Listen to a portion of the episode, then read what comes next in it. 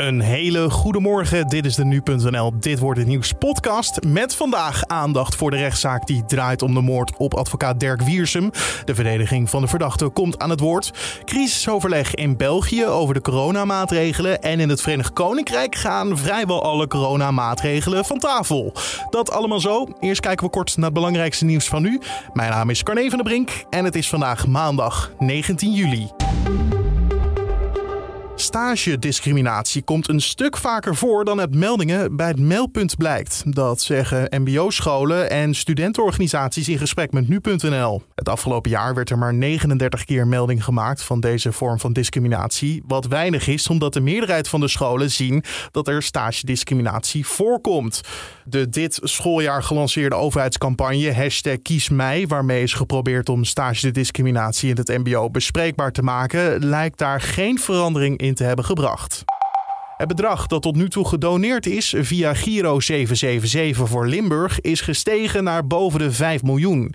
In drie dagen tijd zijn er zo'n honderdduizend transacties gedaan, zo zegt de penningmeester tegen L één Radio. Mensen zijn erg gul. vijftig euro is het gemiddelde bedrag dat mensen hebben gegeven, maar de meeste mensen geven natuurlijk geen vijftig euro. Dat is ook helemaal niet nodig. We zijn al blij met tien, twintig euro. Dat zijn de bedragen die het meeste voorkomen. Met het geld kunnen burgerinitiatieven worden gefinancierd. Het Rampenfonds wil ook zo snel mogelijk het geld gebruiken voor de hulp. Wat ons betreft is het fantastisch als er uh, nog steeds gedoneerd wordt. Maar van onze kant willen wij ons vooral gaan richten op het uh, besteden van die gelden op een, uh, op een goede manier. Daar zullen deze week de eerste stappen in worden gezet. Waar het geld het hardst nodig is, dat moeten de Limburgers zelf bepalen. We werken met een onafhankelijke beoordelingscommissie. Daar willen we lokale uh, mensen ook voor vragen om in die stichting deel te nemen of in die beoordelingscommissie deel te nemen.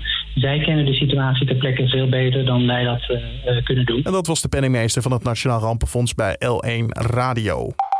Het kabinet heeft adviezen van het O M T en FieldLab genegeerd toen het toestemming gaf voor het heropenen van het nachtleven. Zo schrijft N R C op basis van Tweede Kamerstukken en gesprekken met betrokkenen. Het versoepelen leidde de afgelopen weken tot een grote besmettingsgolf waarvoor het kabinet excuses aanbood. Zo was er eind mei nog een FieldLab-evenement in een Amsterdamse club, waarbij de setting van een clubavond werd onderzocht. De resultaten van het onderzoek waren nog niet bekend toen het kabinet besloot te versoepelen.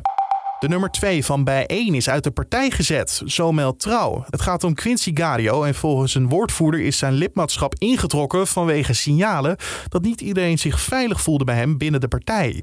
bij één liet een advocatenbureau de zaak onderzoeken en het bestuur zou geschrokken zijn van de resultaten. Wat er precies is gebeurd is niet duidelijk. De nummer twee zegt juist dat hij zelf pestgedrag en machtsmisbruik binnen de partij aan de kaak wilde stellen.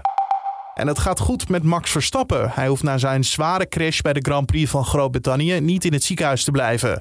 Verstappen belandde op Silverstone hard in de bandenstapel toen hij een aanval van Lewis Hamilton wilde afslaan.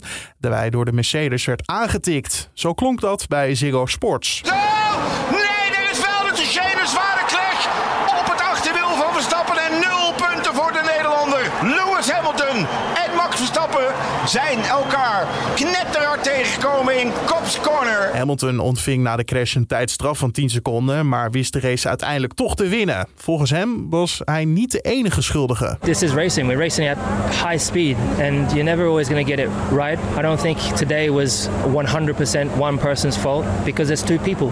It takes two to tango and it takes two to to make the choices that they make. Verstappen heeft op sociale media laten weten dat het goed met hem gaat en hij bedankt zijn fans voor alle lieve berichten. En hoe ziet de dag er vandaag uit? Oftewel, dit wordt het nieuws. De twee mannen die verdacht worden van betrokkenheid bij de moord op advocaat Dirk Wiersum ontkennen nog altijd. Tegen hen eiste het O M vorige week nog levenslang. De advocaat van de mannen zal vandaag spreken. Dirk Wiersum werd bijna twee jaar geleden doodgeschoten in de buurt van zijn huis. Hij stond de kroongetuige in het Marengo-proces Nabil Bey bij. De zaak begint vandaag om half tien. Wanneer de uitspraak volgt is nog niet bekend.